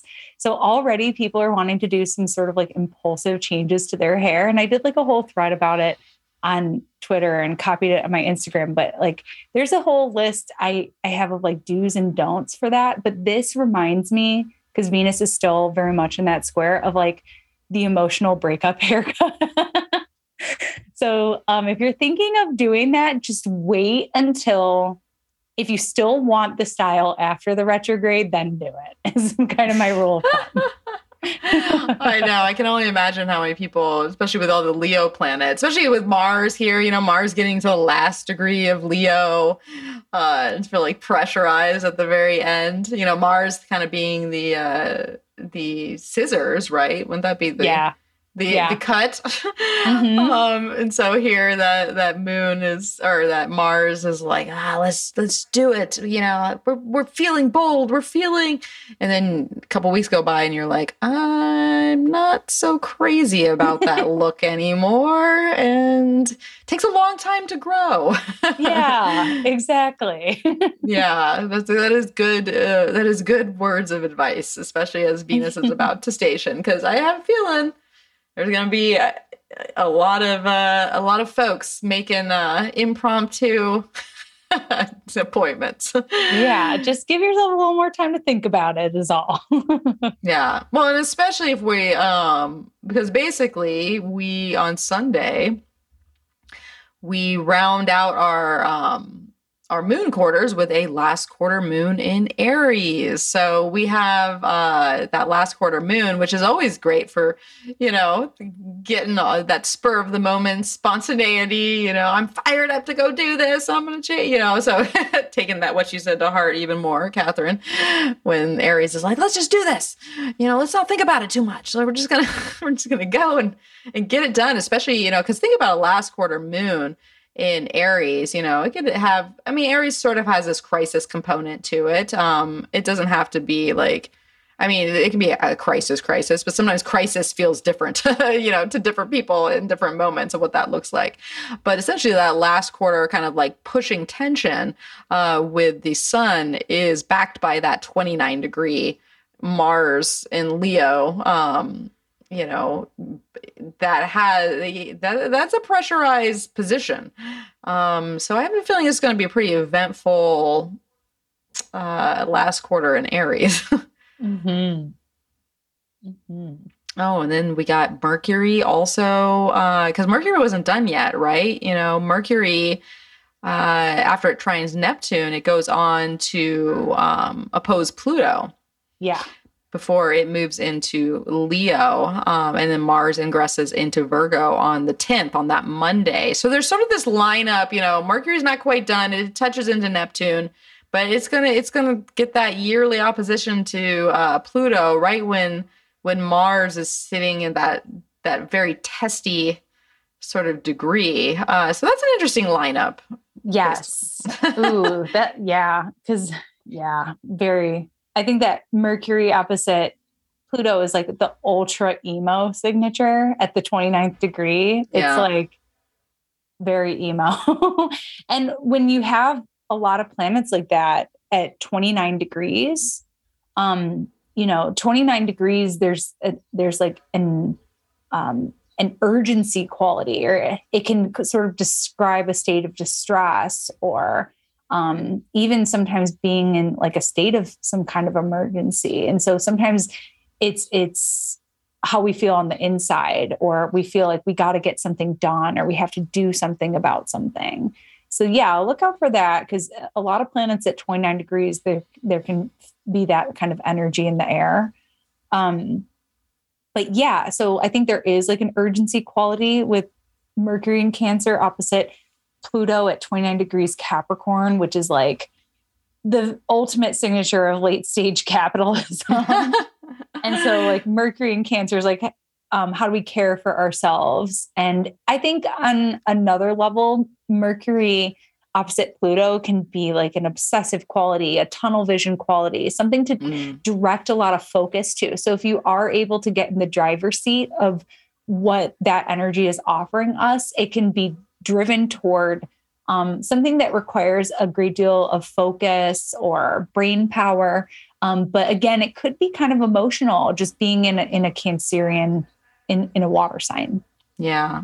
And I mean, a lot of times we we have in, in, intense focus over something where we tend to be emotionally connected to it uh, to some extent. Not everybody, you know. Sometimes it's more of like an intellectual, uh, airy flavor that we can kind of tap into that. But a lot of times when people are really focused on something, it's because there's an emotional connection um, that is sort of tapped in that kind of gives it that extra juice to like really hyperfixate. Um, Yeah. So I Yeah. guess the question is: Is it positive? Is it is it moving forward? Uh, you know your your your goals and your ambitions, and you know where you want to be in life, right? Because we got this kind of fire starter, uh, you know, hot energy of that last quarter in Aries um, that kind of pushes us to that place of um, what a new beginning might look like, or where we need to take uh, charge or um, have control over our lives, and you know, kind of do that that burst and that that switch um you know or maybe where we rise up and we uh kind of like you know take the reins for something that is important to our our uh, inner well-being or our um our family life or you know our our uh, communal space you know it thinks about like i feel like you know what came to mind is like i feel like a lot of people are going to start some sort of um like exercise regimen on the on this day uh, or like you know we're like you know what you know i bet i've been partying the last couple of weeks i've had all that thing and he's like i need to you know i need to get some movement like i gotta get this blood flowing and this you know i, I gotta take care of myself you know like Mhm. and that kind of self-starter energy to to take care of yourself um and that takes focus right and discipline Yeah. um that Yeah. fixation. Yeah. Yeah. Yeah. I'm in a Gemini ruled year. So I'm looking forward to that. I'll get on some sort of obsessive deep dive that Sunday, probably. I know. I'm still actually. I move out of the Gemini year um, on this day. Oh, So, happy yeah. solar return. Yes, I will be moving into the moon ruled year. Uh, so I will Oh. have this. Uh, everything I'm speaking about here, I will have in my my solar return chart. This is Mel's solar return. Yeah, You're so I'll let you it. know. I'll let you know on the other side. Get, get back to me in the year. Um, Cool. so all right well we have okay so that let's see here. So we have moving on. Let's see. So, oh, those nodes are inching over, but let's talk about Mars and Virgo because that's going to yes. be a different. um I thought Mars and Leo. That's a that's a. So it's interesting just thinking about Mars inches over into Virgo, becomes Mercury ruled, and what's Mercury doing? Opposing Pluto, you know.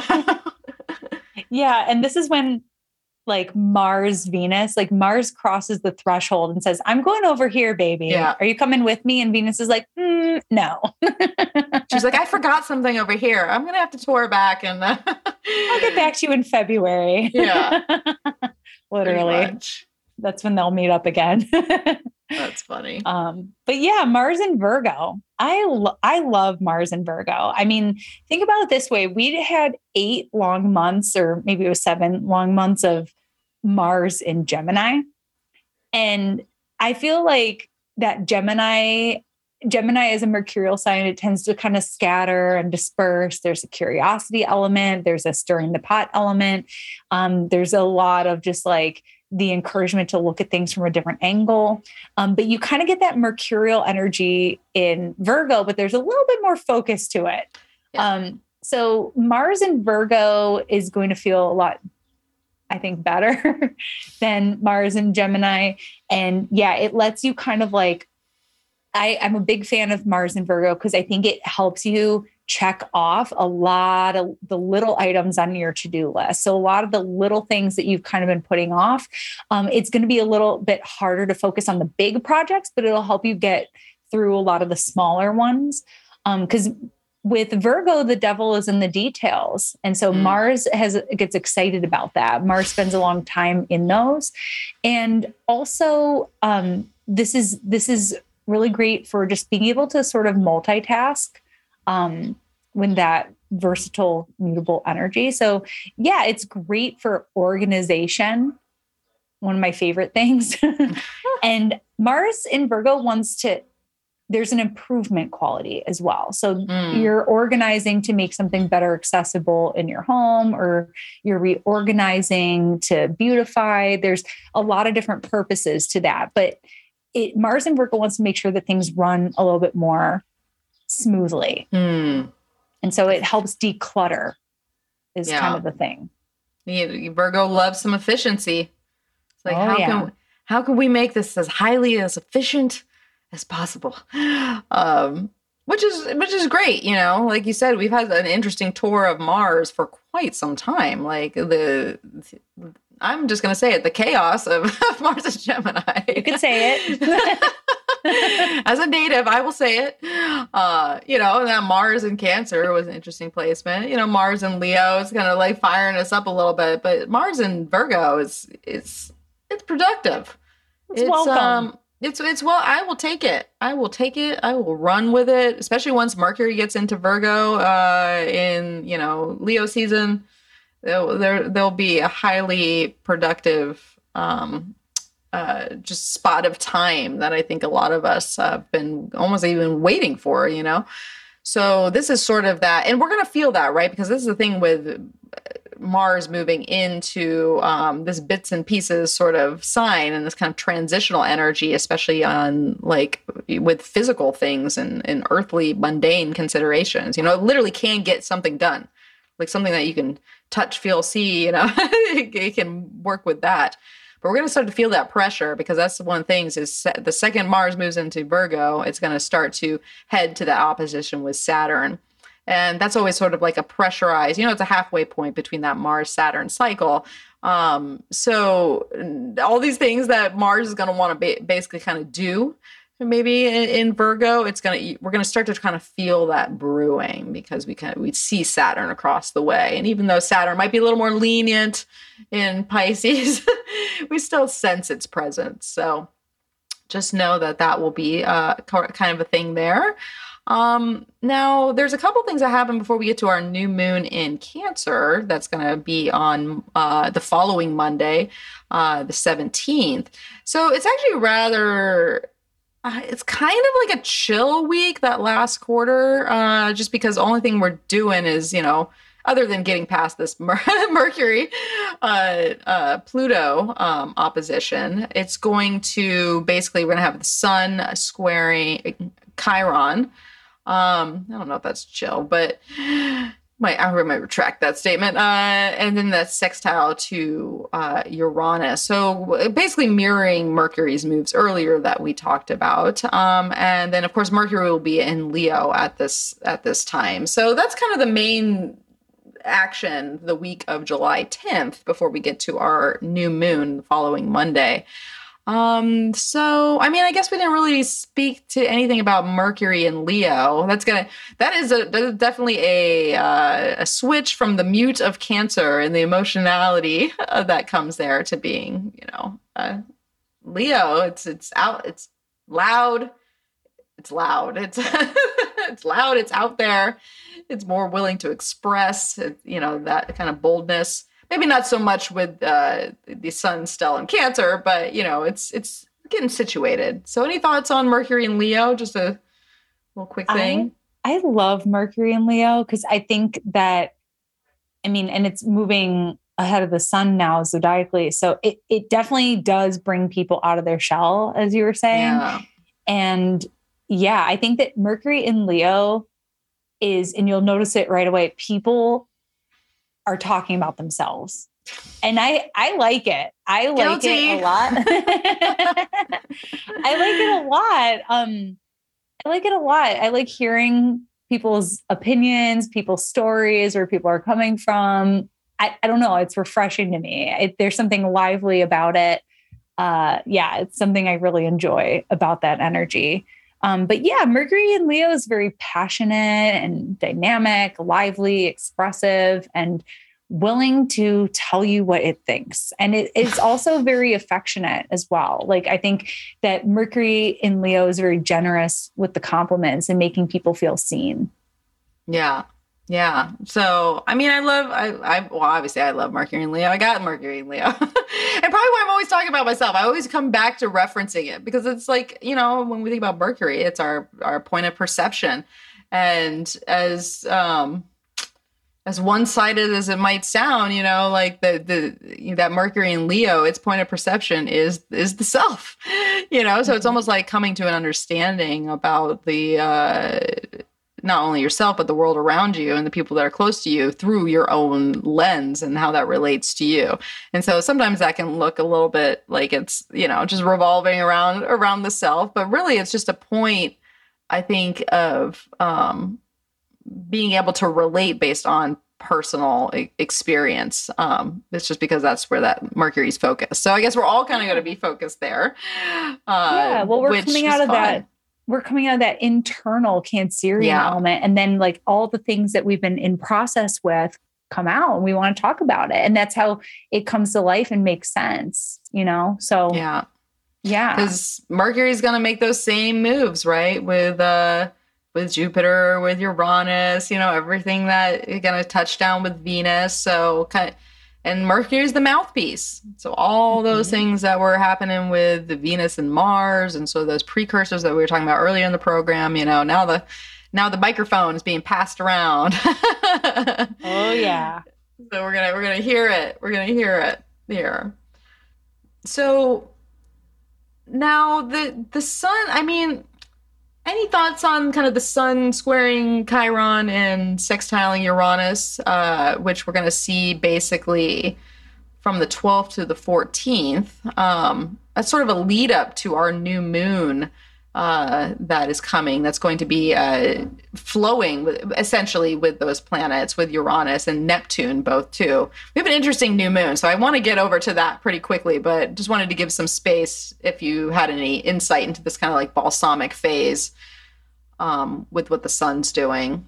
Yeah um yeah certainly the balsamic moon phase can is when we start to go into like quiet mode um, in terms of activities and there's just a little bit less energy um, for external and more it kind of goes more internal if if you can give that to yourself but yeah the sun's sextile with uranus i think could be like i, I always think about it as like illumination um, a spark uh, a little bit of like a mini boost, a mini catalyst in terms of energy Mhm. or being able to understand something too.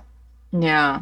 The sun being a symbol of prophecy and Uranus being like instant, I think it's just, you know, we things can come to light, things can kind of click into place for us. So, yeah, I like that. Which- but that'll get wrapped into the new moon. Yeah, which is always helpful, right? When you lead into a new moon, right? Because you're going into a new cycle. So if you can, if you can get that that bit of insight and you get that kind of like kick and you know within of something kind of just coming to you, um, it's it's a right place to uh, you know set seeds for for what's to come. So let's let's jump into that uh, that new moon here, which is going to be July seventeenth around 11:31 a.m. here Pacific time. Uh, it's going to be a Monday, and so we have that moon or that sun moon combo at 24 degrees Cancer and 56 minutes. Um, it's going to be, as we said before, it's sort of in between a separation from that sextile to Uranus to going on to trine Neptune. Good old Neptune's back in the fray here. Um, and of course, we got the moon in domicile, so there is that uh, strong lunar energy, even though it is our our new moon, or so that's that solar point there. Uh, but we also have some other things going on. You know, we got Mars getting ever close to Saturn there. Um, we got Mercury squaring Jupiter. Talk about, uh, and that happens like sort of right before that new moon, which is interesting. Once again, thinking about those seeds and kind of looking to the future and kind of that spark of uh, awareness. You know, um, it's a very potent new moon. It feels uh, like to me, especially with Venus nearing the station degree. I mean, what are your thoughts on this hodgepodge of uh, energy? Oh goodness. Yeah, I love that the moon is in its domicile. It's it's we love that, especially when it's unafflicted. Unfortunately, we have this last probably our last Cancer new moon opposite Pluto. That can definitely kind of follow in those footsteps we were saying about Mercury opposite Mm. Pluto, where it's definitely a little moodier. There's definitely a little bit more of an intensity to the emotional quality there, but nonetheless, it's a Cancer new moon, and you you can't argue with that. There, it's it's going to be it's going to be good for a lot of things other other than that. But that Pluto will still be felt.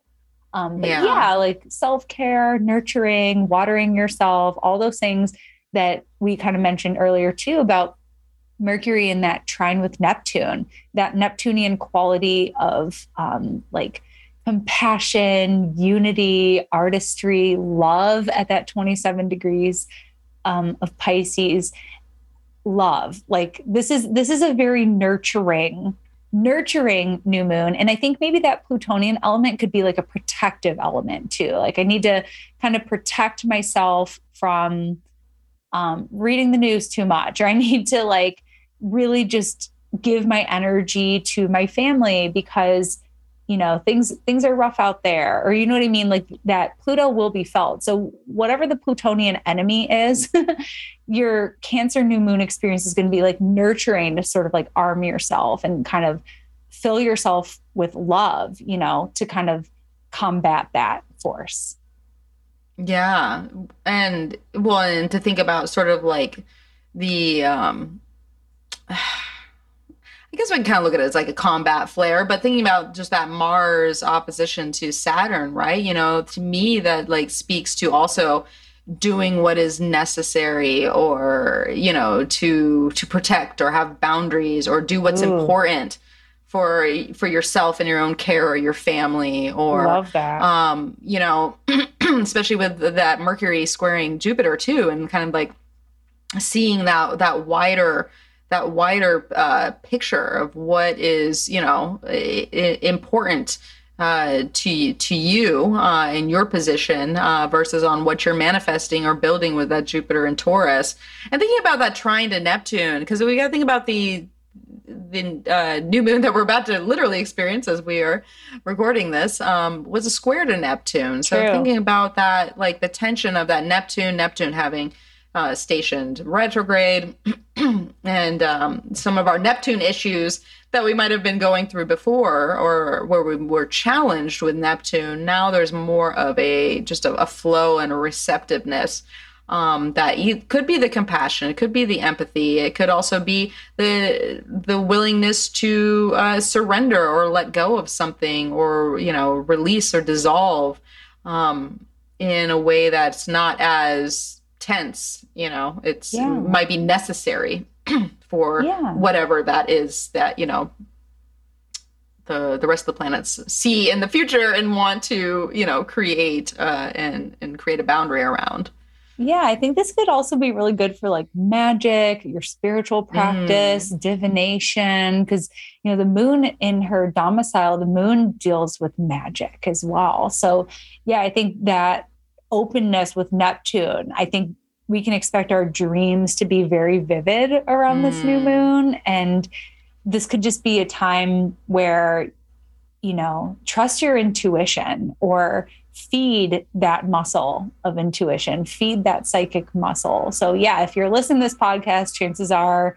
you practice astrology, you might work with tarot, you might work with other forms of divination.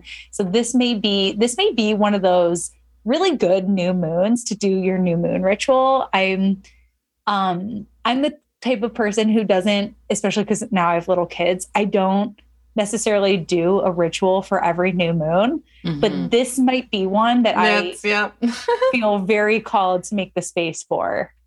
I might Yeah. clean my crystals on this day. clean them up or hey maybe you bring your maybe you bring the family into the ritual and it's a family ritual that you all do together and you set your intentions for the uh you know the the month ahead and then everybody's kind of connected to it and oh yeah. uh, you know that could be fun depending on what your family looks like or Oh know, yeah. No, my my. Three year old daughter, she loves helping with that stuff. Uh, she I have a little Venus on my altar and she's like, let's give Venus a bath today. And she gets so into it. She loves it. She loves tarot cards. She loves it. That's adorable. so well, yeah. we, well, we we know she's on board. She'll be she'll be right there with you. Yeah. Um.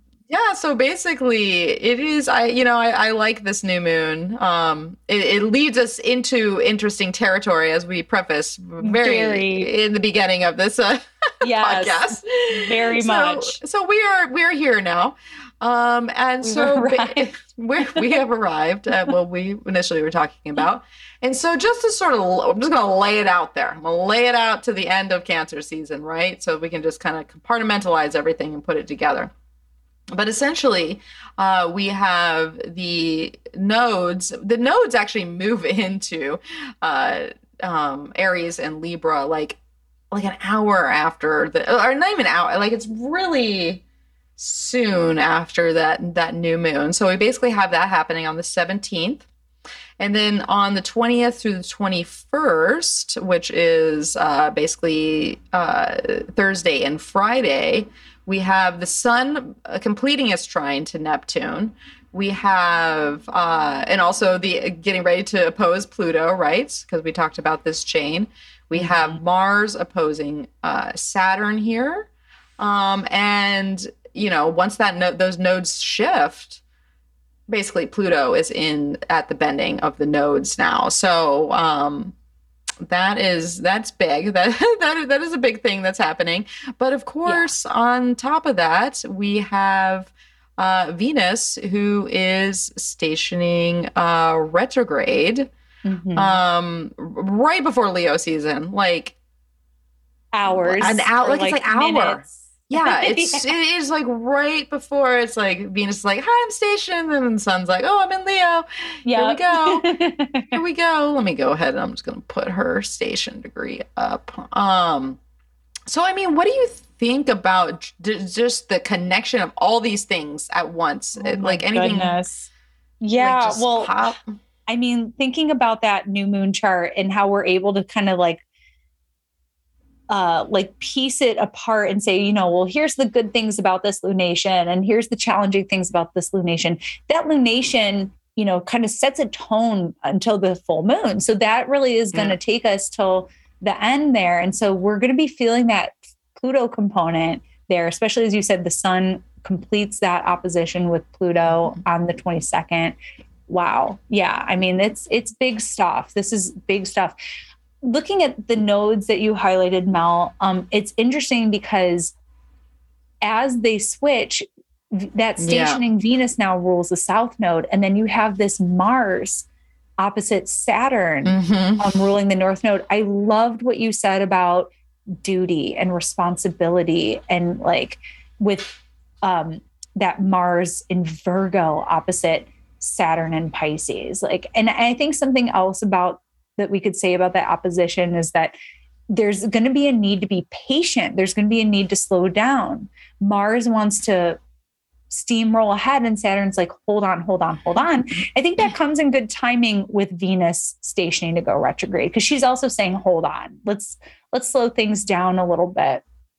Um, so yeah, that that's important, I feel. But yeah, I think the North Node in Aries um, being ruled by sort of that like harshness of that malefic opposition. Yeah, that's and on the degree of the um, eclipse itself because that's another thing to think about here too is that the you know the nodes are actually finally making it to the eclipse degree yes. of April 19th. That's so, major. Yeah. So that's major.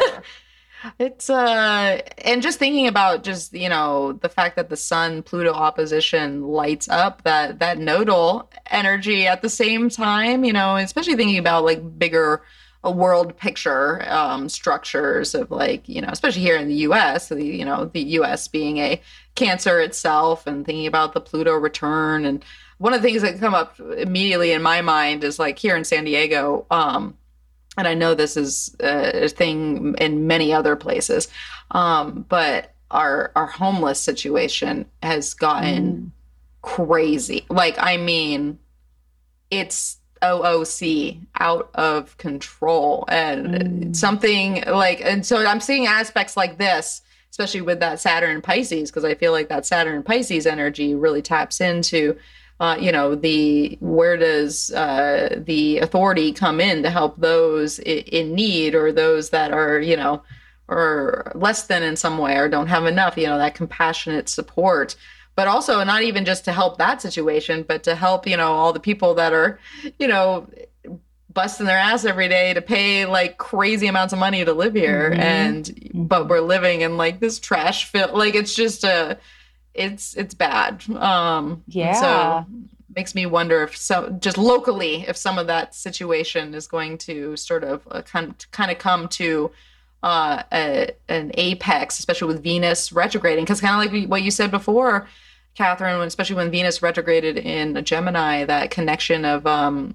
you know, people being more outspoken about injustices and what's, you know, Venus retrograde in Leo, she does not want to look at no trash outside her her front door and like she's like things need to be looking good around here. I'm paying for this you know? Yeah. no that's true. Yeah um and thinking about too like how just to kind of drive home what you and I were both seeing is like this part of the month looks a little treacherous because Venus is stationing retrograde. She's ready to go in disharmony mode. She's ready yeah. to sort of call out the mess.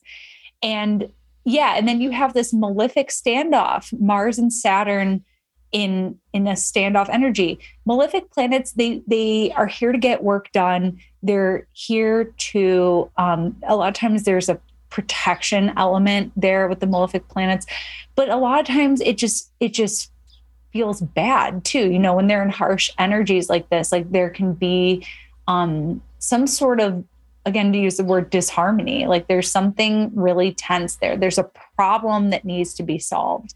And the polarity that is being highlighted here is virgo which wants order which wants control which wants to move forward um, with mars. Then we have saturn in pisces which is saying you know maybe there's nothing to be done. Maybe we kind of have to just kind of allow things to work out on their own or maybe we have to kind of just trust the process or things can't happen overnight or yeah there's there just seems to be a lot of presence of red tape around mm. this opposition of like we want to we want to solve things but we can't because there's like this confusing um bylaw or whatever it might be but yeah it just feels like the the tension is from wanting to do something and then either not knowing how or not being able to and having to just kind of trust the process. Yeah. So, yeah. Yeah. And then through all that, that, that t- tension, you know, people get frustrated, people get angry, people, you know, people are going to be outspoken. I think that's where our Mercury ruling that Mars comes in because Mercury over there in Leo is basically getting to the square with Uranus. Oh, and yeah. so that's just adding a whole other combustible uh, scenario within the tension of the Mars Mars uh, Saturn is the fact that you know that Mercury Uranus. It's like even if it even if something is getting in the way and there is that red tape and you know the the we're uh, you know the Sun Pluto is uh, opposing those powers like it's it's not going to be a peaceful situation. It's going people are going to you know um, be outspoken uh, and willing that there'll be it be a catalyst for expression uh, and we'll just have to see how that goes. Yeah. I mean the thing that it makes me think about because you know with the node arriving at the eclipse degree that's a major eclipse trigger yeah. And what was going on last eclipse season? Well, the former president got indicted. And I don't know. It just seems like that might be taking to another level around this time. Um, yeah, it makes sense because that Venus is basically stationing on on his, his ascendant, ascendant. Yeah. and Mars. yeah, yeah, justice coming all through, rolling on through. Yeah, and there, yeah, I mean, there's a lot there's a lot of tension there for people who've supported him you know what i mean? So we may be seeing some of the repercussions of that um but yeah i think mercury kind of moving from this very outspoken and very passionate square with jupiter um, to uranus that is like the radical the rebel kind of energy or like making a statement that that is shocking or um, information coming to light that is shocking or revealing, with um, Mercury being like information and news and reveals with Uranus there. So there's something shocking that kind of comes to light with that as well. And the other element of this whole thing is Eris. And I know a lot of people don't um, put oh, Eris in the charts or even put her on. Yeah, she, I mean, she's basically at like sitting around 25 Aries is basically where she's at these days 24 Aries about. So she's in an exact square of that new moon at at 24 Cancer. She's in an exact square of that. And again, Eris is um she wants her seat at the table. She wants representation. She wants to be included. She she wants there to be equality. So it's interesting that Eris stations on the same day as Venus and is also in a square with that new moon. So, yeah, I think this is going to be a very rambunctious period. And whenever you see a lot of planetary shifts or a lot of planet stationing, there's big reversals and big turns of events happening in the world. So, this will probably be a very eventful time in the world and certainly in our own lives with Venus. And it's like it doesn't matter what your time lord is at this stage like every planet seems to be doing something interesting. So in your own life uh yeah it's going to be interesting as well. Yeah absolutely. So everybody will be feeling it. Maybe if she's your time lord you'll be feeling a little bit more. Maybe if you're a taurus or a libra rising you'll definitely be feeling it.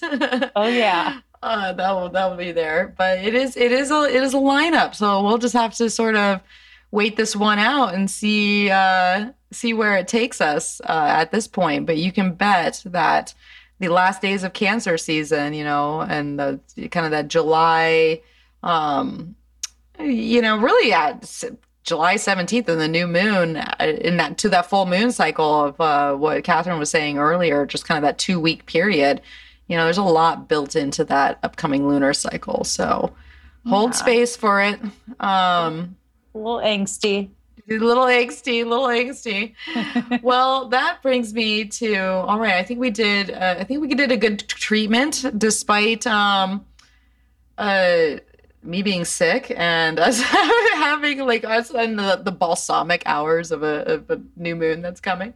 You've done um, great. I think we did great. You know, we we we rolled with the Neptune.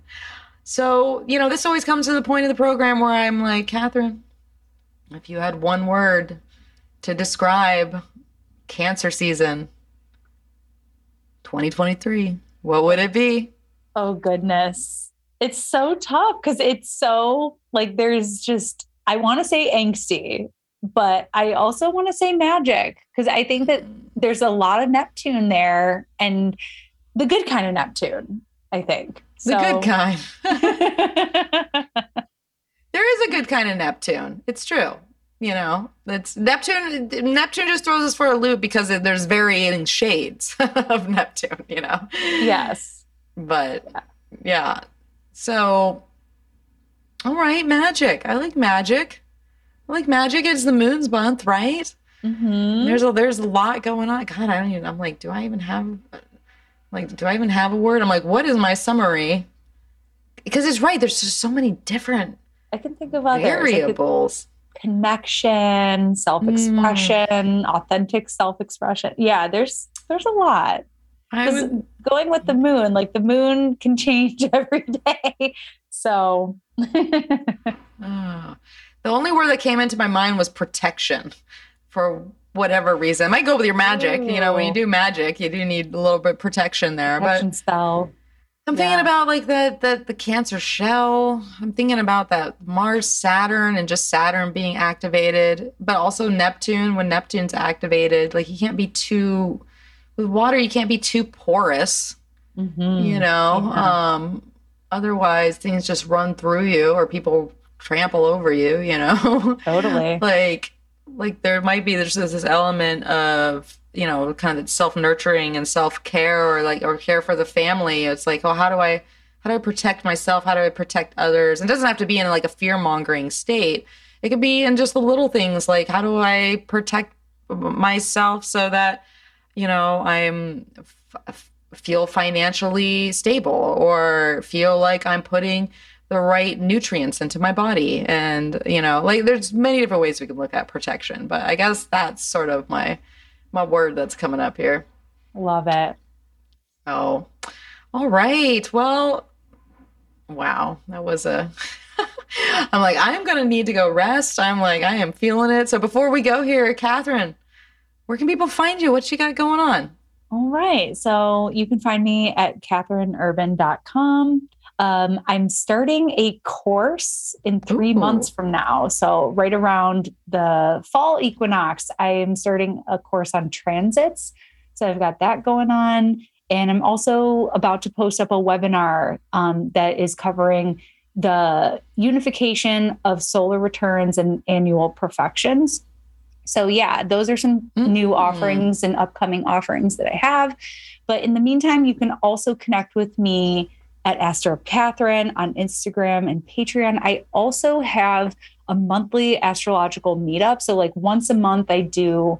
I hold court, no, like have an event, and everyone's welcome to drop in um, and do that with me. It's called Cauldron. So uh, we are there to concoct astrological um, mischief and magic. So yeah, if you if you want to come, I have like a roster of the events for the year that's on my website as well. Oh, I love it. And I will give a shout out for Catherine for since cancer season. Um, weren't you doing you were doing a little series on your YouTube not too long ago about family dynamics and yeah. astrology, right? Yeah, thank you. Yeah, I have that going on too.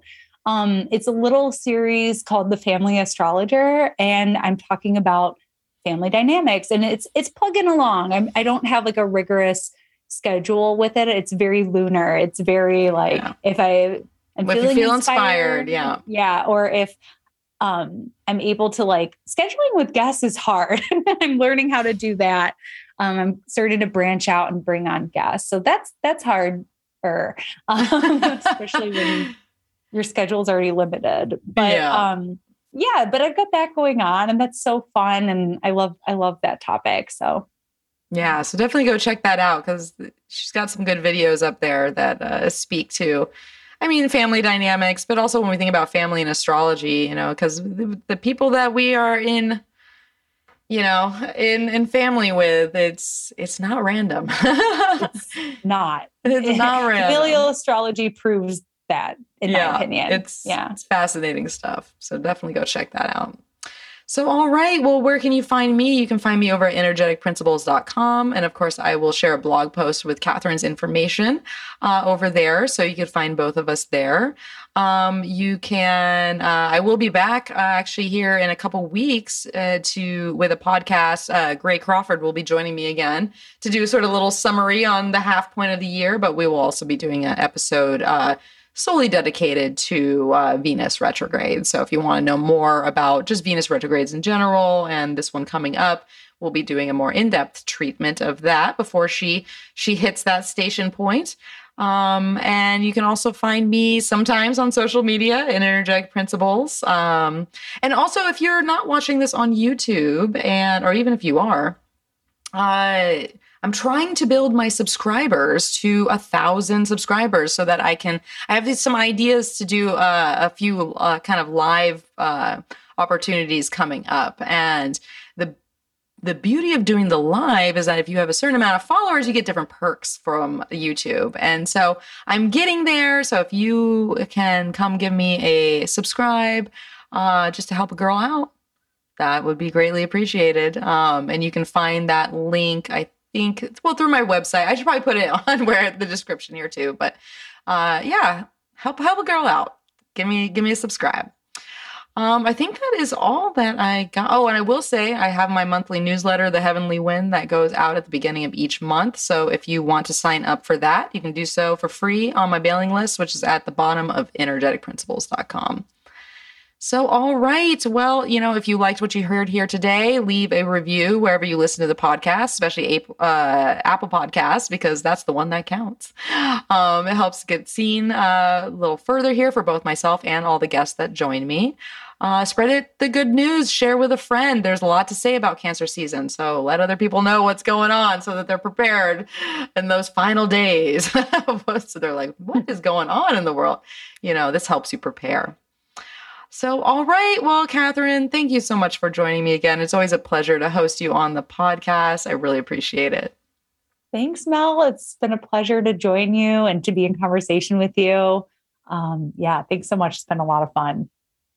All right, everyone. Well, thank you for tuning in to us talking all about cancer season 2023. We wish you the best of luck out there. Get into your magic, keep your protection. Uh, we'll see you on the other side. And as always, may the stars be with you.